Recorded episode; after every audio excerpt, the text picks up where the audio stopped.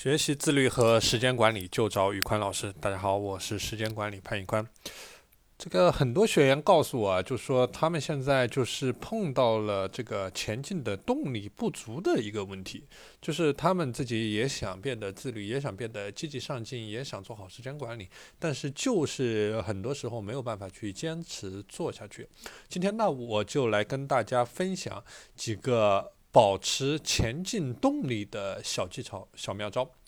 第一，写有警示性的魔力话语贴在醒目的位置，比如说你可以把一些励志的言语鸡汤，或者说能够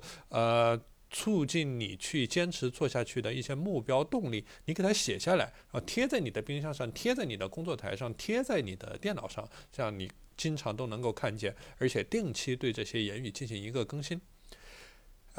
第二，把自己想要的东西的照片给贴出来，对吧？像我们很多女性朋友，她想一个包包，或者说我们想要的什么车子、房子，我们把它给把照片给打印出来，然后贴在你自己可以看到的地方，然后这个也叫我们所谓的一个正向反馈，或者说目标刺激法，让它时刻能够提醒着你，哎，我要获得这些东西，那我要拼命努力，我要付出得到这些东西的代价。第三，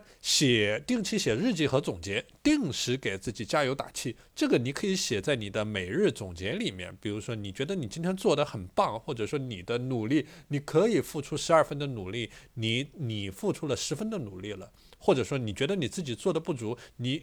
你有100分的力气，你实际上你只用了20分、30分，你没有竭尽全力，你没有做得更好，你本来可以做得更好，但你没有做得更好，这些东西你都可以写在你的日记里面，或者说你的每天的反思总结里面，也是能够不断的去促进自己去成长、去奋斗。